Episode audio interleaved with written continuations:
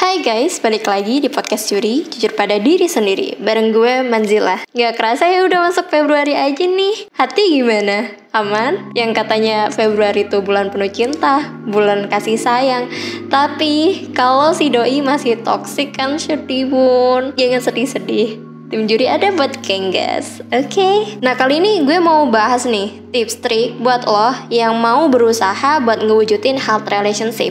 Kasarannya hubungan yang sehat. Karena buat nyiptain health relation itu emang kudu banget sih tahu apa yang namanya bahasa kasih. Ini bisa ngebantu lo dan doi tahu masing-masing apa yang dibutuhin buat ngisi tangki emosi lu pada dan ngerasa dicintai dan dikasihi. Tapi kalau lo masih bingung apa sih bahasa kasih, perasaan gue nggak pernah denger deh bahasa kasih itu apa gitu mungkin ya beberapa orang yang denger podcast ini bayangin aja lo itu kendaraan yang pastinya butuh bahan bakar kan buat jalan dan tipe bahan bakarnya pun beda-beda. Kalau kita bandingin bahan bakar angkot sama mobil Ferrari kan juga pasti beda bahan bakarnya. Nah sama tuh kayak lo kalau buat ngerasain disayang dan dicintai sama pasangan, bahasa kasihnya juga bakal beda-beda. Menurut Dr. Gary Chapman, dalam bukunya yang berjudul The Five Love Language, dia nyebutin nih ada 5 tipe bahasa kasih. Nah ini kira-kira lo bakal ada di tipe yang mana coba ya? Nomor satu, tipe dengan act of service, tipe melayani. Jadi tipe-tipe orang kayak gini nih,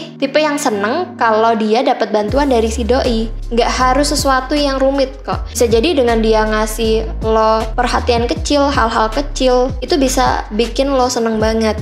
Contohnya aja, ketika lo pulang, lo dibikinin makanan sama si doi, dibantuin ngerjain, entah itu kerjaan kuliah atau juga bisa kerjaan kantor. Lalu yang kedua, ada words of affirmation. Jadi tipe ini tuh seneng banget kalau dapat ungkapan cinta. Mungkin uh, kebanyakan dari lo ada di tipe ini ya. Jadi tipe ini tuh suka banget dikata-katain, tapi kata-kata ini kata-kata cinta, ungkapan kasih sayang. Misal, wah lo cantik banget malam ini, gue suka. Ih lo pinter banget ya, makanya gue suka sama lo. Kata-kata itu tuh penting banget buat jadi penyemangat jadi penghargaan dan support system yang baik buat lo.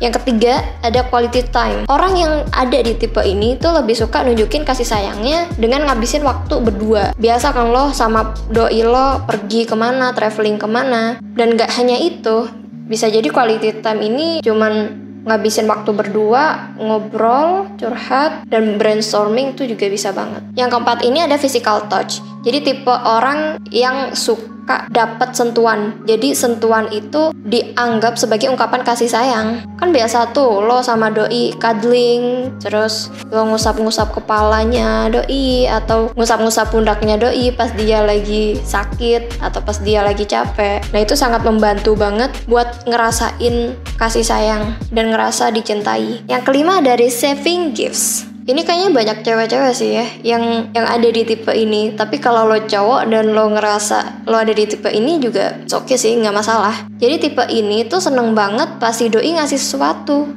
Bukan berarti matre ya, tapi emang seneng banget gitu kalau dapat hadiah, apalagi hal yang emang lo suka. Jadi lo tipe yang mana nih? Setelah lo tahu lo tipe yang mana, lo perlu juga perhatiin tipe bahasa kasih si doi itu kayak mana. Biar doi nggak bosen dan selalu ngerasa dicintai dan disayangi sama lo. Oke, gitu aja penjelasan dan sharing-sharing dari gue guys. Semoga apa yang gue spill dan bahas di podcast kali ini seenggaknya bisa nambah kualitas percintaan atau kasih sayang lo lah ya terhadap si doi. Sekian dari gue, see you!